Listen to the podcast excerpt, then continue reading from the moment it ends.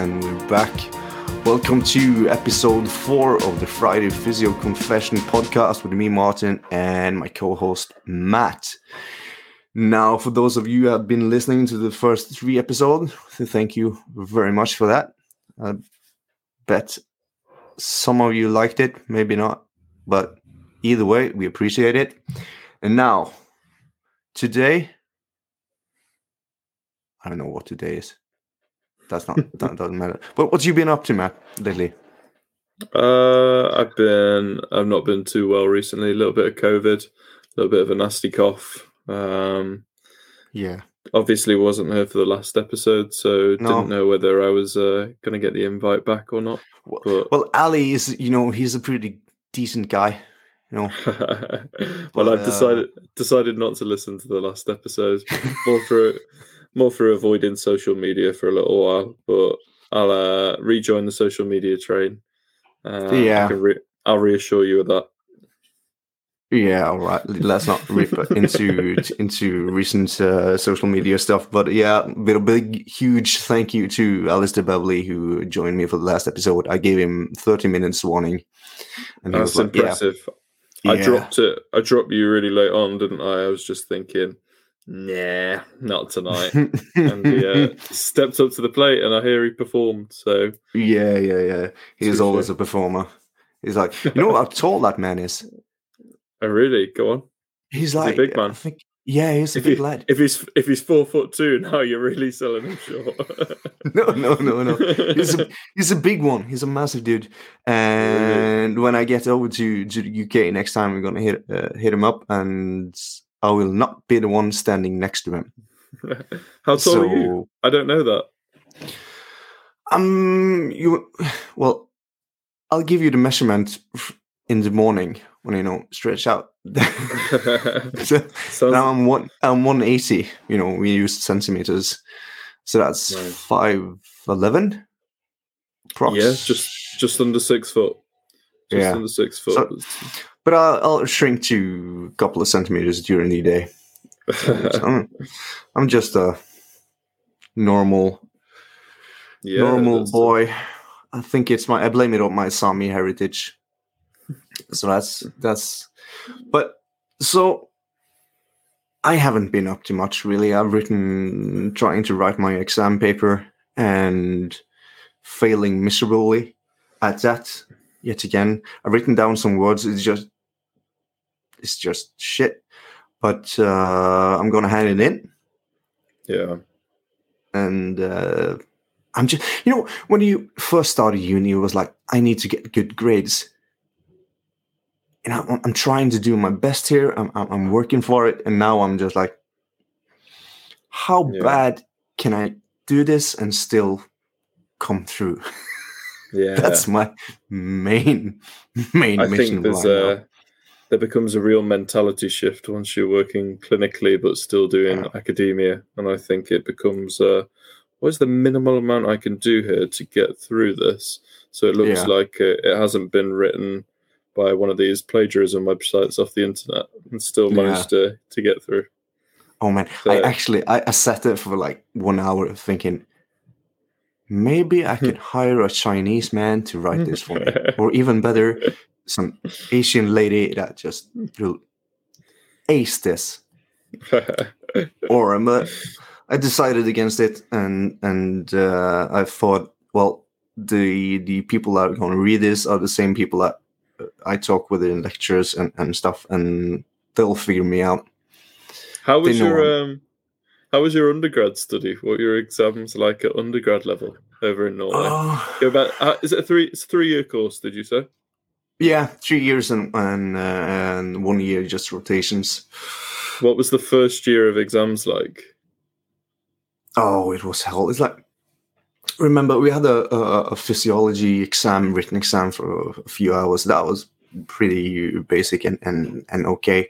But we had this anatomy exam in, in person where you walked in and you had six envelopes in front of you and you pick you picked one.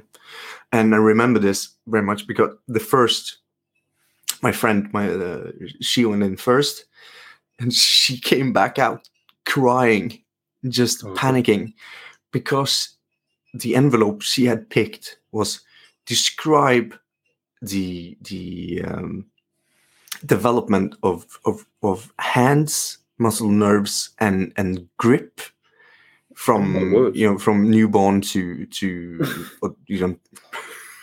Oh my to- word! to I, you. I fail that now. Oh Yeah, my god! that was insane. So I remember just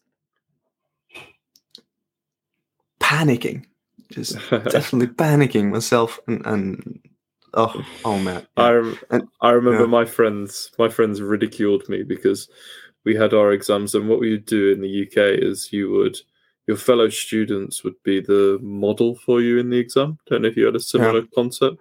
To some so- extent, yeah, Someone on your course, one of your course mates would be there as the they'd already answered the questions and now it was their turn to model for the exam. So they'd be lying there on the on the plinth. And the question for me was like, "Ah, this is year one. We'd been there like a month, and I I really hadn't been there. And it was like locate the calcaneus. And I was like, the calcaneus? Oh my word. And I was like all over the shoulder, going down the elbow. And I was like, and then the next question was like, um, pointed to the calcaneus. And when I obviously wasn't getting it, it was like, what, what's this called? And I was like, I don't know, Capricorn. And I was like going through his star signs. and they were like, what? I remember calling Sartorius Sagittarius. And my Oh, course man, mates were just in fits of laughter. And, but you get, under exam conditions, there's no excuse for that. But under exam conditions, everything Yeah. can just go to pot. I remember them asking Yeah. me what what tendon attaches the calf muscle to the heel. And I probably knew that since I was about 10 years old. And I was like, uh, uh, uh, Yeah. I, don't- I don't know. yeah, you get that brain fog. It's insane. Yeah. Just basic things that you know and they just Yeah. drift away in an exam. The worst part when you're done, right, and you remember the questions you you, you struggle with, and you Mm-hmm. go outside and you, you kept on walking, and you're probably walking home or something, and you're just like, "Fuck, this is the answer," and you, Yeah. all you want to do is run back inside and say, "I know it, I know it," but you can't do that. I remember this one, uh, my friend, one of my best friends in at uni.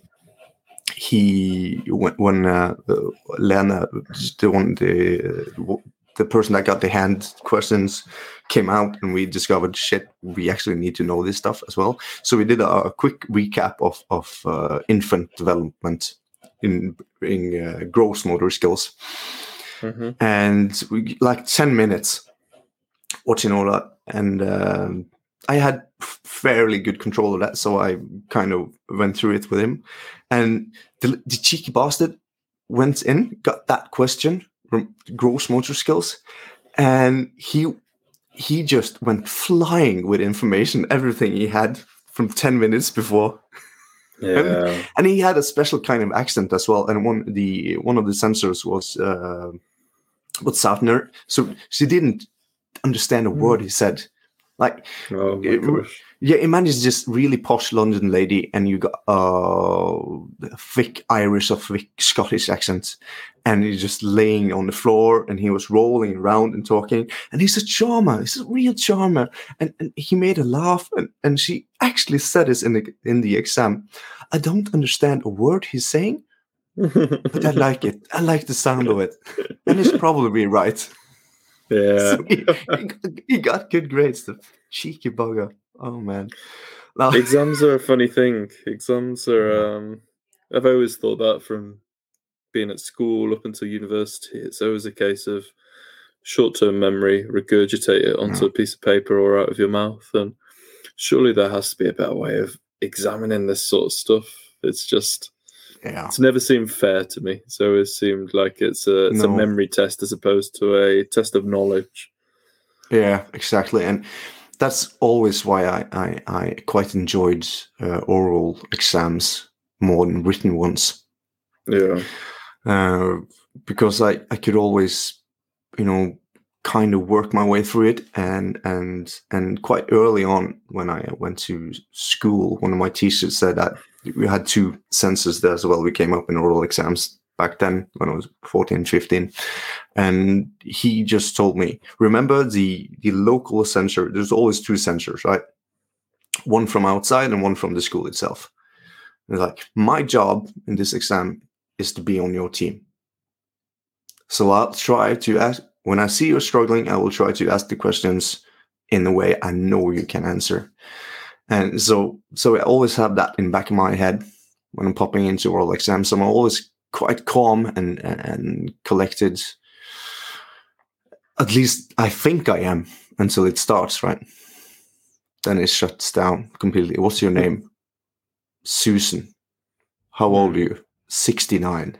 You know? Yeah. but but anyway, now back to the episode. That's a little bit of, of exam failings. I think we could probably had a full hour of that.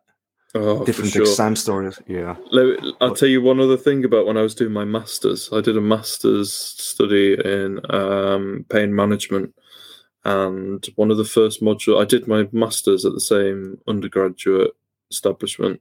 So I went there, and the course I forget the forget the title of the module, biopsychosocial aspects of pain or something like that. Yeah. And the exam was an oral exam, but they told us that the examiner wouldn't be one of the lecturers, it would be someone from the general public. And I was like, oh, that's pretty cool. Um, it's different. That's not what I'm used to. Used to doing these exams with my course mates.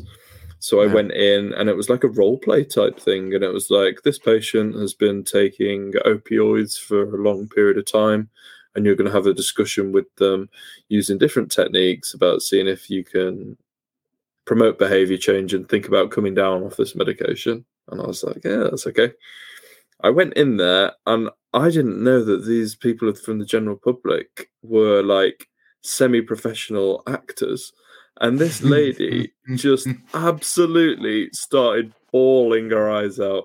She was squealing. She was like, cr- there was genuine tears. And I was looking at her like, is this real? Is she actually a patient? Oh Jesus. and it was the best acting I've ever seen. But there was people in like doing their exam like maybe about two three meters away, and I was thinking, "Shh, calm down, calm down, disturbing everyone else." It was a real, really ramped up the uh, the challenge compared to undergrad level. oh when it was Jesus. You got an. A-lister on. Yeah. Oscar Yeah. nominee. She was impressive. I'll never forgive Oh, her.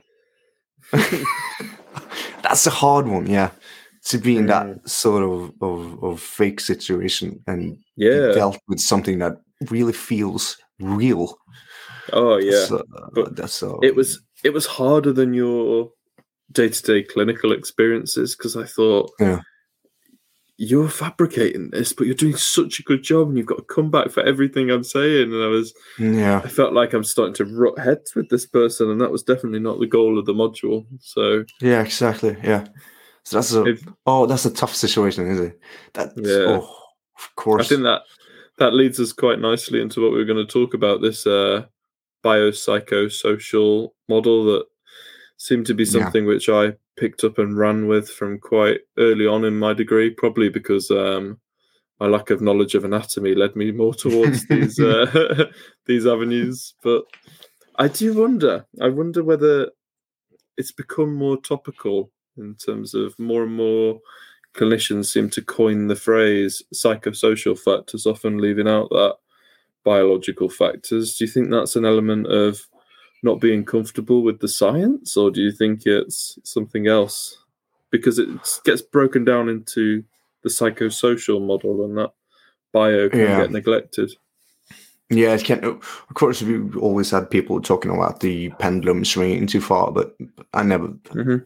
I never really thought that. But mm, but it could be. I I can only speak for myself when when I really loved when I started to to learn about this and and see everything because it made me feel more useful than Mhm. just memorizing the bio stuff Mhm. and and so it, it for me it became more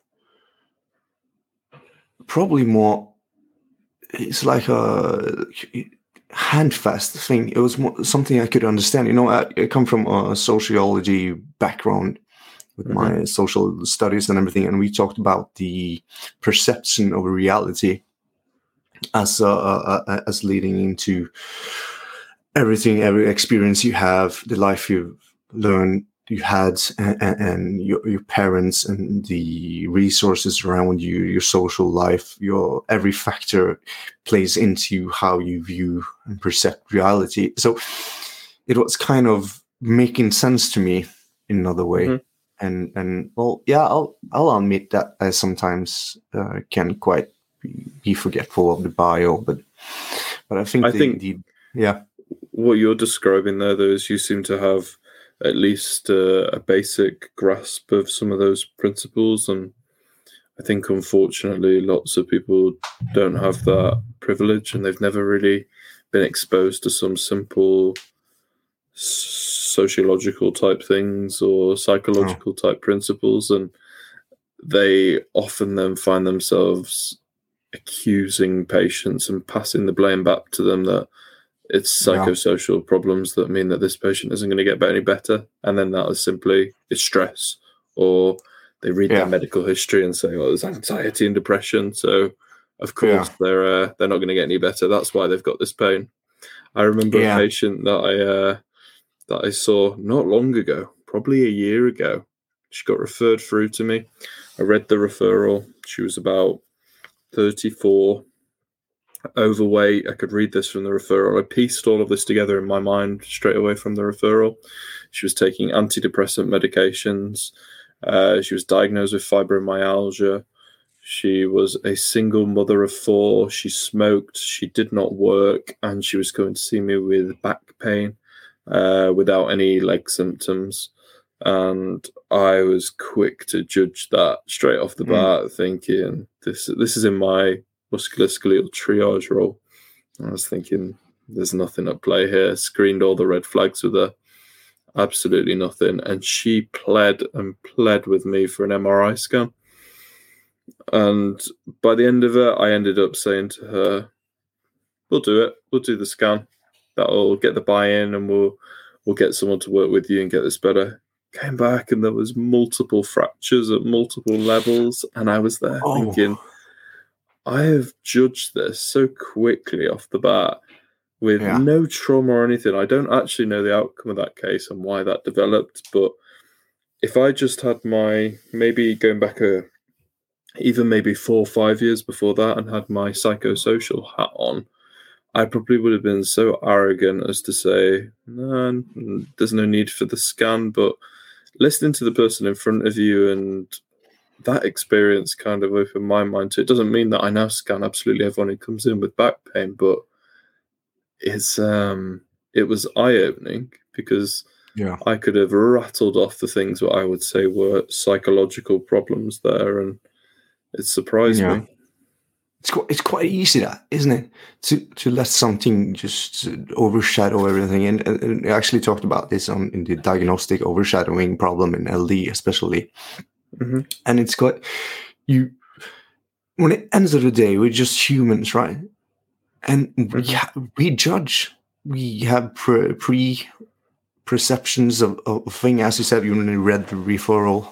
And i've done Yeah. the same and we do it continuously every day but we you know these experiences tends to just shove us on into a direction of, of, of experience and, and getting to yeah getting to be a better clinician i think. But the bio stuff is it's important as well but sometimes we will neglect stuff and and uh, fail at that. when we, when do you feel like you had your? Can you think of your first real dabble into trying to implement these, or I guess what I'm asking is, patients. I've heard this backlash of it's it's all in your head.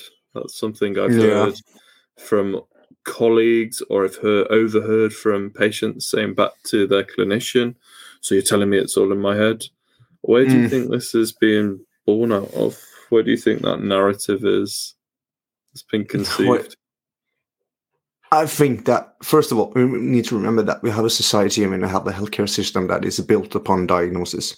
We spent a lot of years working through the, the idea that we'll, we will find everything. If there is Mhm. something, if you're in pain, we will find it, and if we don't find it, there is nothing. Mhm. And and and of course, this belief, this understanding is also ingrained in society as a whole.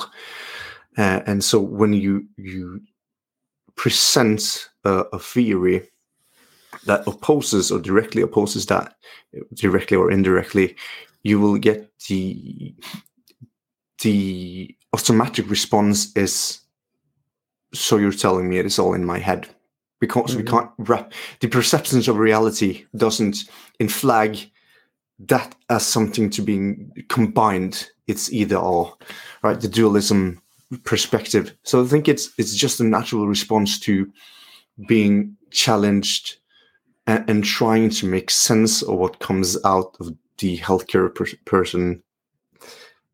And and the only thing that clicks is what we understand from before and from before we have we can find anything it's in your head so that's Mm.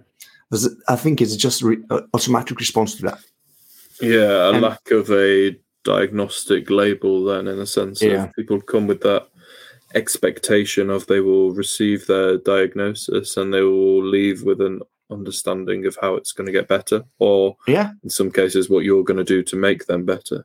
yeah exactly and when it and and, and when you don't find that and trying to Mm. grasp you know the biosocial social model is, is just a, a, a- method or, or just a, a schematic to try to grasp everything that's intertwined Mhm. So, but as long as we have this perception in society that there is either a diagnosis or something mentally, psychologically, will the natural response will always be, "So you're telling me it's all in my head," and and of course it's it's basically down to us as well to try to change that and try to communicate that in a in a manner that doesn't comfort like that. But Mm. oh my god i used to used to uh, i worked in a a, um, long-standing pain clinic in in um, connected to the hospital where i worked and i was responsible for the the uh, introduction you know lecture into into how pain what is pain and everything and oh, go- yeah, exactly. And you got this arrogant little cheeky North Norwegian bugger standing there and telling that pain is multifactorial and everything. And without fail, there's like there was always like uh, between ten to fifteen people with all type of of of, of long-standing pain, and without fail, somebody would would say be quite you know off- offended and say so you're telling us it's all in our heads Mhm. and yeah It's a challenge, fail. isn't it? I've had Yeah. the same experiences. We call it um, pain management programs. So, so I don't know if you call it the same thing. And you, I would deliver these pain management programs, but I would have no um, no role, unfortunately, in the triage of who would come into these pain management programs. So it was as much surprise to me um, who was going to be in that group as it was to them as who was going to be delivering it. And I would come in that morning and I would see I I can visualize the groups now. I can see 80 year olds coming in who have got severe osteoarthritic knees um, who are not suitable for arthroplasty. I've got women in their 20s who are diagnosed with fibromyalgia and hypermobility disorders. I've got your typical kind of chronic back pain presentation, and they're all landed in the same group environment. And Yeah. you're expected to deliver this course, which is going to be a I'm going to help all of you. And I was thinking, oh my word, there's going to be aspects of this course that are so not suitable for you, but are so suitable for them. And Yeah. it was the biggest challenge of my career so far because you feel like you're talking to some people in that group and you're delivering things where you know that they don't need to be hearing this. The biological influences on this lady who had this severe medial collapse in her knee, um, severe OA changes she didn't need to hear about her beliefs and her understanding because she knew her beliefs were right. And I thought, I'm with you. I know what's what's contributing to this. Whereas Yeah. some of the others who were in the group, they um they needed that kind of intervention. They needed to know that their disc wasn't going to fly out across the room as soon as they Yeah. started doing any sort of lumbar flexion. But the that's one of the biggest, biggest challenges I've ever had trying to deliver group interventions to different presentations. I don't know whether you had the same kind of experiences. Would you get different? Are we they kind enough to kind of group them for you into? No, no, no, no. Of course not. It's like they- The only thing they tried to avoid was people in an active uh, insurance type of thing Hmm. like that. Mhm.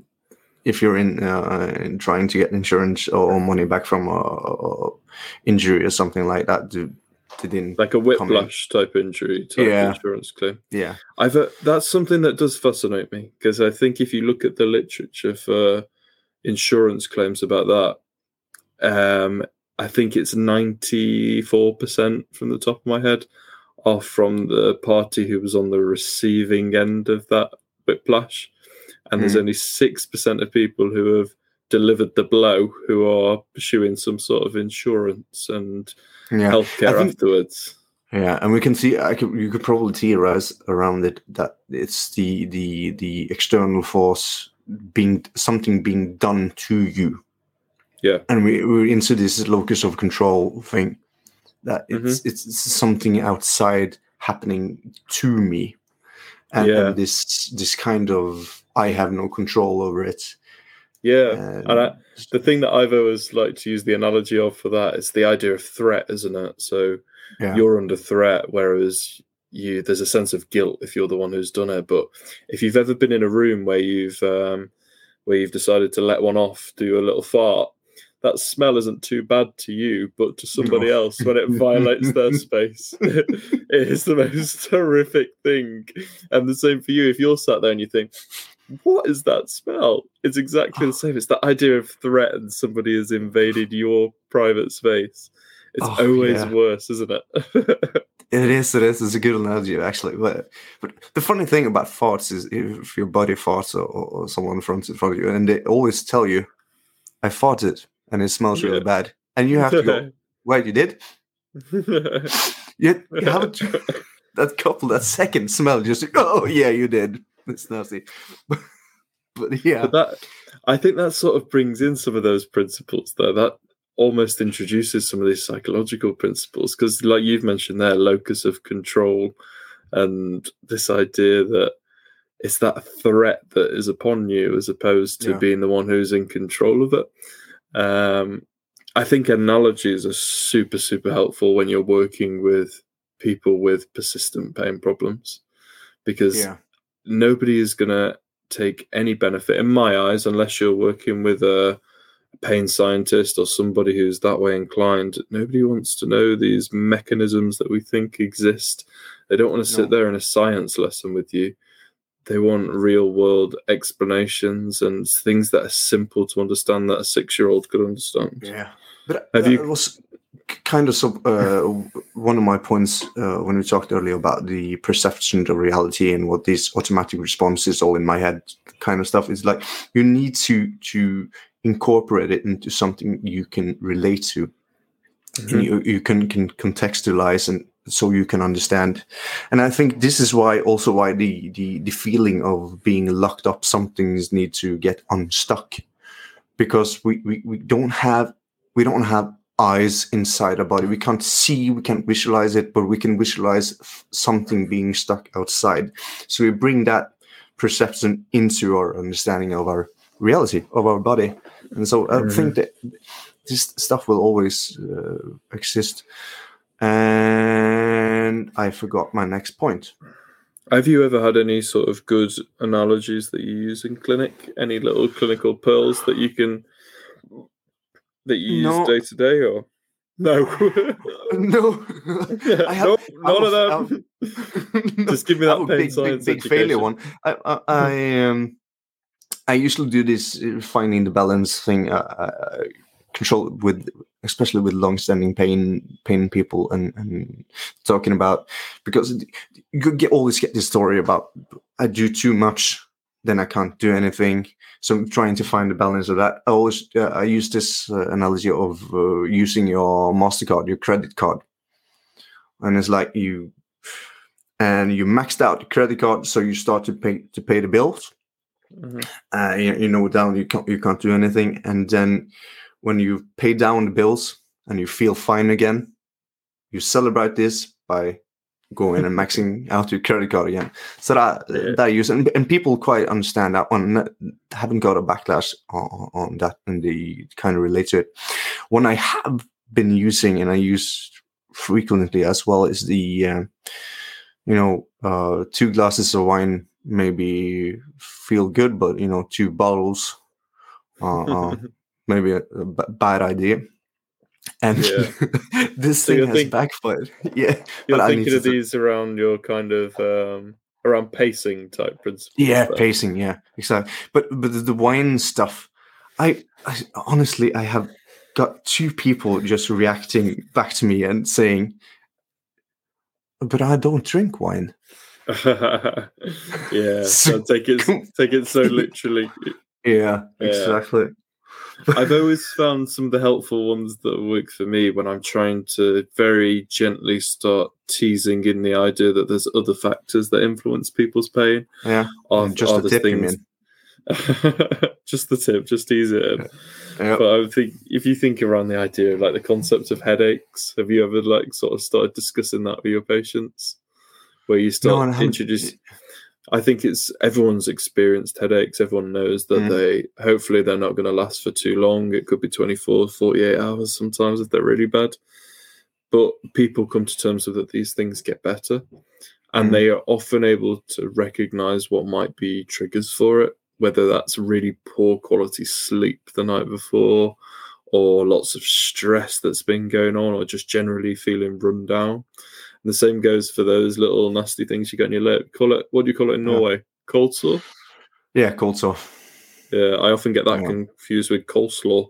Yeah, thing you have with a jacket potato. But um, yeah, the idea that maybe when you're stressed and when you're really run down, Yeah. something physical can manifest. And I've always Yeah. found that's a really helpful way for people to start recognizing that maybe there's more to my pain than just somebody who then I think it was Ben Cormack who said this on one of the courses that I did with him once that with these psychosocial type things alongside the bio you you have to very gently try and open the door. There's no good trying to kick the door down and throw that your problem is due to stress. And i think i was very quick to latch onto that in my younger years and say to someone how are things at home? Have you got any Yeah. stress in your life there you are. You're putting them straight on the back foot. So Yeah, that was a Again, like you're you, you're pushing, and, and what the people are feeling at that it's you're pushing them towards it being something psychological, you know, and, Yeah. and back to the, the the social the understanding of there's either a, a injury or there's it's all in my head, and uh, I actually have a good uh, good one for that because I find sometimes when I'm struggling to to to I know there's a lot of stressors and and the patient and the person in front of me uh, acknowledges there's a lot of stressors and and but they they're struggling to to see how this could aff- affect them like Yeah. pain and I, I use this like a last resort I said well can stress we know that stress can can a lot of stress can lead to to uh, a heart attack and I'm like yeah i've heard that yeah i understand that it's you know so why can't it affect anything else Mhm. and most of them go ah okay okay yeah so that's usually a, a last dive effort to to to get into. But I've, Yeah. I've, I've, I've stopped doing much of, of explaining pain now. I found, uh, well, mostly because I fail miserably at it, and and we all get this this backfire effect yeah. I think it's very Uh, easy to uh, it's easy to watch a video of Lorimer Moseley and Oh watch yeah, these sorts of videos on YouTube and think I can do that and go into clinic and absolutely crash and burn. So Mm. I think the most impressive thing with someone like Lorimer is Uh, their people skills and their abil- Yeah. ability to to story tell. I think if you can be a really good storyteller, you get people to engage. And I think it's the Yeah. way that you deliver these things. Nobody wants to hear you in a monotone voice say, Have you ever had a paper cut? Paper cuts really hurt, but there is not much damage there. Nobody cares about that. That's No. not relevant. Nobody wants you to whip out a chart and show you a chart of the number of people who've got disc bulges and haven't got back pain. They don't care. It's not relevant. But I know that I have definitely tried to execute that. I've had the paper cut Oh, yeah. analogy. Used it. Nail in the boot guy. Yeah, nail in the boot is a great story, but this all comes down to ability to provide the right sort of information for the right Yeah. person. It's not a one size fits all approach, is it? And I'm sure No, we no, both uh, And it, tried. And the, the funny thing is, it- it's begin uh, at the beginning when you know we started reading explain pain and everything about that and biosocial social model and and at first it really thought you had found the answers or some of the Mhm. answers in a funny way when Yeah. when it really thought you thought you was that it we haven't got any answers it's complex you kind of felt that you had and finally had answers yeah, and uh, so it's, it's quite a, a cra- yeah it's a crash and burn stuff i forgot my point there as well didn't i Jesus, i suck at this you're doing okay. Don't worry. How did you But, yeah. find yourself going into working in a persistent pain environment? Was that a compulsory rotation, or yeah it was something pa- that? it was actually uh, part of the rotation place that I I had. Well, th- this the system at my university or in Norway is that you, when you graduate, you pick a number, and the number tells you which place to, you can go to because they Okay. they they pull up all the places. Uh, with uh, you have to do community stuff, you have to do hospital stuff, and and they pull up uh, areas that surrounding. Like I got a little place called Sandnessjön where I can both do community and, and, and the hospital. And so what I did was I had a pretty shitty number. So so me and my she's not my now my wife though, but we went to where do we want to to live? Where do we want to go? And just like this is number one, this is number two, and this is number three. And then Mhm. I just had to sit there in the classroom while everyone that had a better number than me picked the good sweet spots. Yeah. And well, either way, we moved to Sandnessjön and uh, did my rotations. And at the hospital, the where the um, long-standing pain group, group uh, clinic stuff was was going on, and, and so I was involved in that as well. And then when I finished up, I got a job offer from both the community service type and the hospital. And Hmm. I didn't want to work in community service. I wanted to do work at the hospital with long-standing pain stuff. So I, I went there and worked. Yeah. So that's. I was so super good that I got job offers everywhere.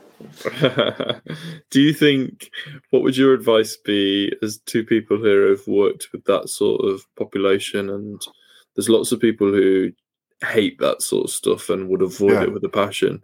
Do you think it's helpful for your development as a physio? Yeah, I think so. I know I would. I will. I'm probably more suited now for that type of work than I was when I worked there. Mhm. uh, and but I think there's a, there's a, uh, definitely a lesson there to be learned when you, you're talking with people and you're working with people that is grabbing on every lifeline they have, and you, you get all of this stuff, and you also f- fail miserably every day to provide care because you just it's quite hard and and yeah I yeah, think, it's super difficult. I think yeah I often used to think when I'd come home from work, my hit rate, as I'd like to think of in terms of people that I got better, my hit rate was low. I was not getting Yeah. much improvement with people.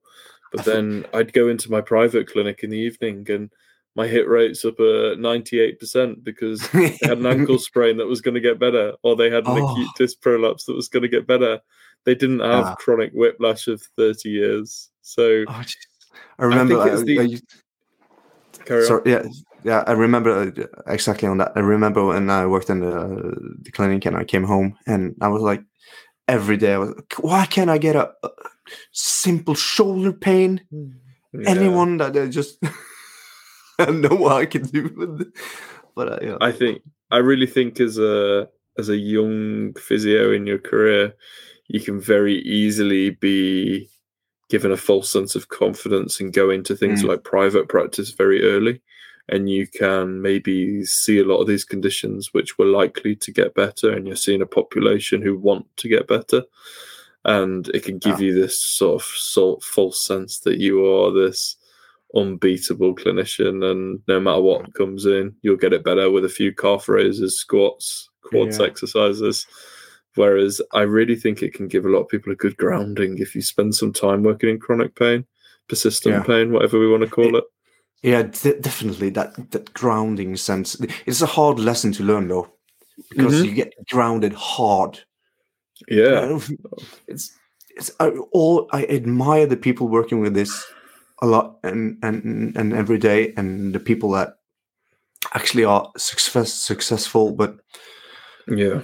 damn it you get grounded hard Just- It's a good place to to hone some skills though. I would strongly encourage people who if, if they're avoiding it, I think it's important to go towards it because Yeah. you can often these presentations, although it's always important to be vigilant of your red flags and acknowledge all these biological things at play. It's an ideal opportunity to know that these have been screened a thousand times before. We don't need to be spending hours here on Cauda equina screening. If this is, let's work on some different skills as much Yeah. as they're important. Practicing those other skills are a great opportunity Yeah. in that setting. I actually ha- ha- had a, a story about how I came to sort of change my mindset and my understanding of that time is when I started working in my my current clinic, and I actually had a, a, a patient in that I have seen before in this clinic in in the long-standing hospital setting, and she was not getting any better. The whole, our whole project at the hospital was a complete failure, and she was like, "Yeah, she was down and and, and everything," and and she just asked quite simple question. She was like, "Have you seen people get better?" You know, with chronic pain and long-standing pain, and I said, "Yeah, a c- c- a couple." of course you, see- you see you see a couple and and and she asked again what did they do what what did they do They're dead and now. yeah they, they- they- they completely now they're good and that was it was a perfect question because this person was just like she was coming to the end. She had Yeah. tried everything and just failed at it and i've failed at my job at the hospital with this person and now she she came back. And that that little question there gave me made me the opportunity to just say first of all they've stopped trying to find a cure or a Mhm. fix they're living Mhm. with it they're Mhm. not they're not trying to go out and, and manage a hundred percent work Mhm. they Mhm. think about how much can i do and still function uh, they accept that it is like this they try to socialize and they also say no more they do more from themselves they pace and and they also include people around them about why you're saying no more Yeah. and and and this lady just like went okay that makes sense thank you and and sh I know I see her now and then now, and and she's back at work. She's functioning. She's trying to to but she had the periods of where she trains a lot, and and so, but she still have pain, but she functions way better, and that Mm. but that's very rare, right? That's one No. person from, and I what I'm into this whole been imposing imposing as a physio now for what 10, 11 years, and so that's one person. Mm. only one has given me the opportunity to to say those things straight up. Yeah, and that's it's quite a ruthless approach, isn't it? But it's very succinct and accurate. And what we would do at the end of our um, our pain management programs is well, when you commence the pain management program, you'd have to get some sort of data. So we'd need something, and there'd be a million, an absolute plethora of questionnaires to fill in, all about how depressed they are, and that's already putting people on the back foot and then there'd be other pay, uh, questionnaires about how much they catastrophize about pain and all sorts of things Mm. like this. And then we need a physical test, so we'd need them to walk uh, five meters from a chair, get up, walk around the chair, come back, sit down. So we had everyone in this group. We had the people with the OA knees, and then I really remember this lady who must have been early thirties, really pleasant lady with some neck pain and she was thinking, why on earth do they want to see how long it takes for me to walk up to this chair? And I said, we've just got to do it.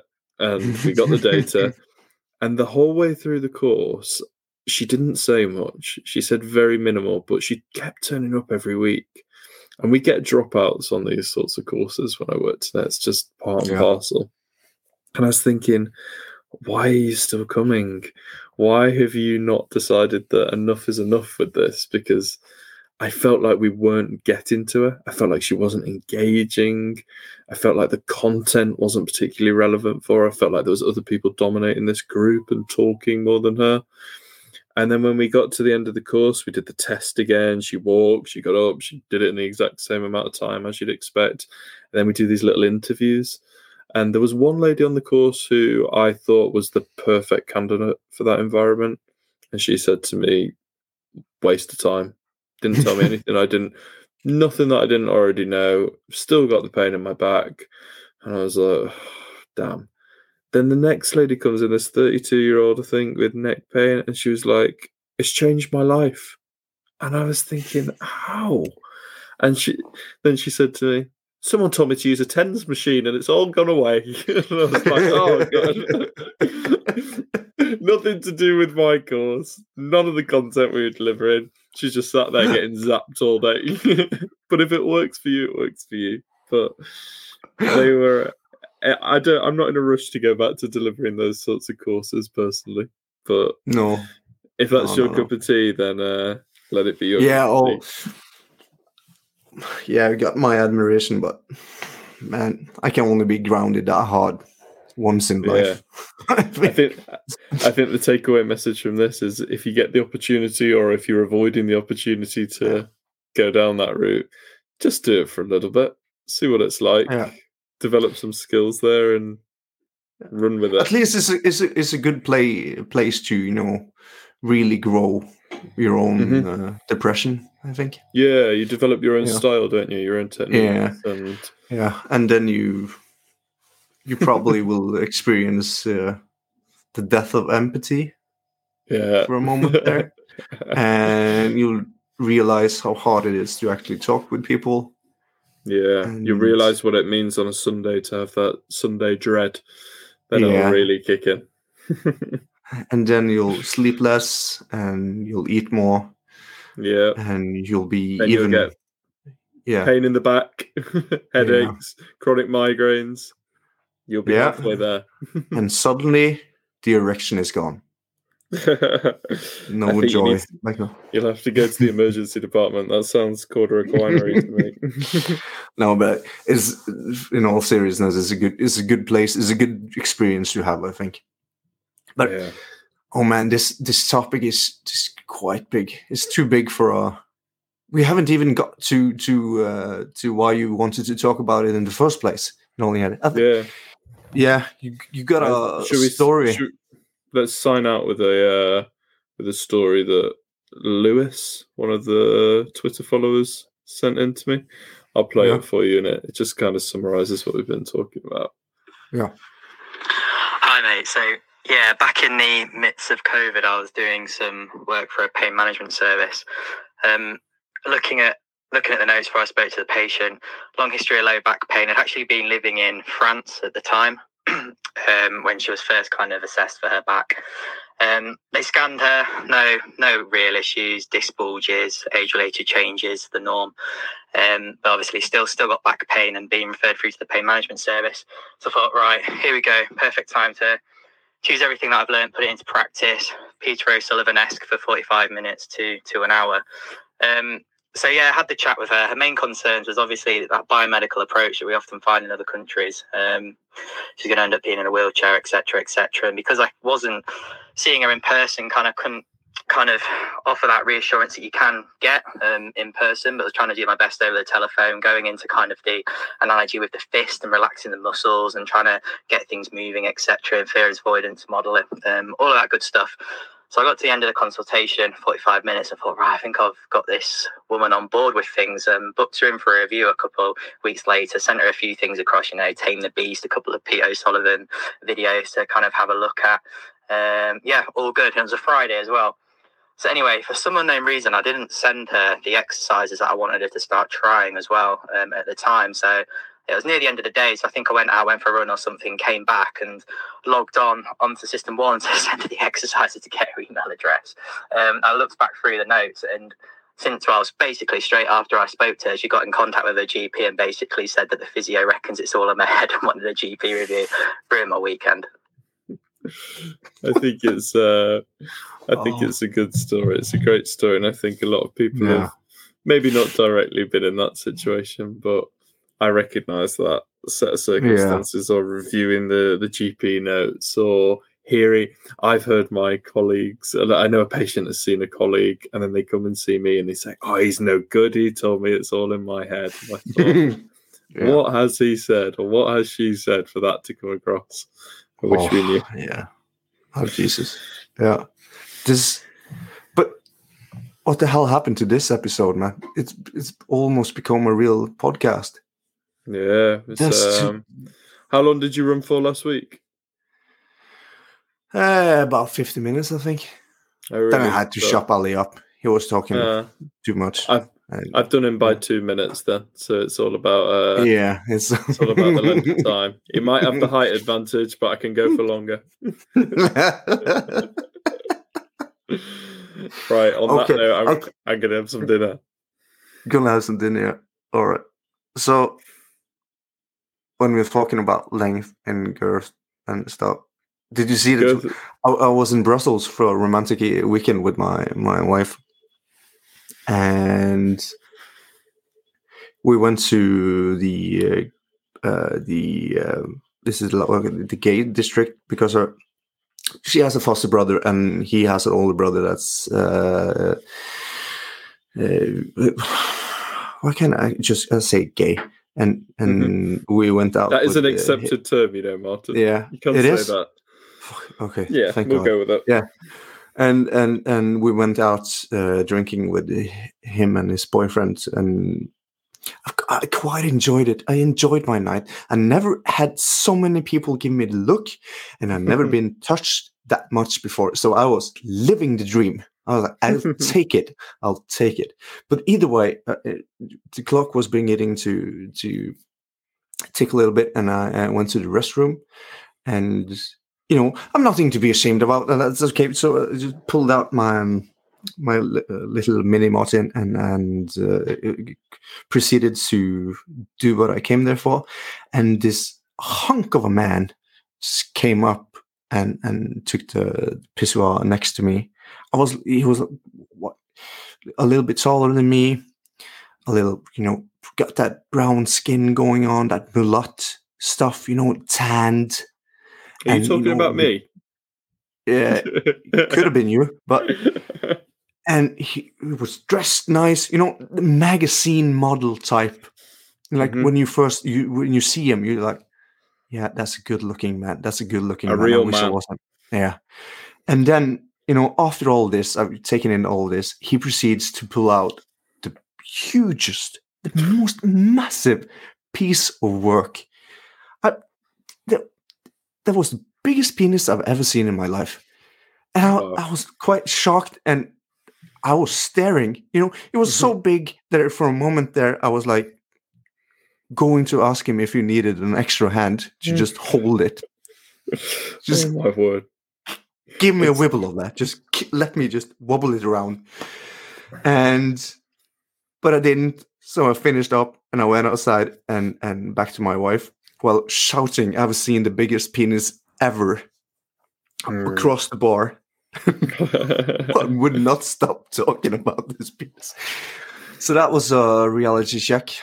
I would You've say. I think Yeah. that brings me back to one of my favorite sayings that it's uh it's not about the size of the dog in the fight, it's about the size of the fight in the dog. And I'm going to carry on living by that. yeah, I you know I've I've I've lived in denial so long, and that the Brussels experience really just uh, shook me out of it.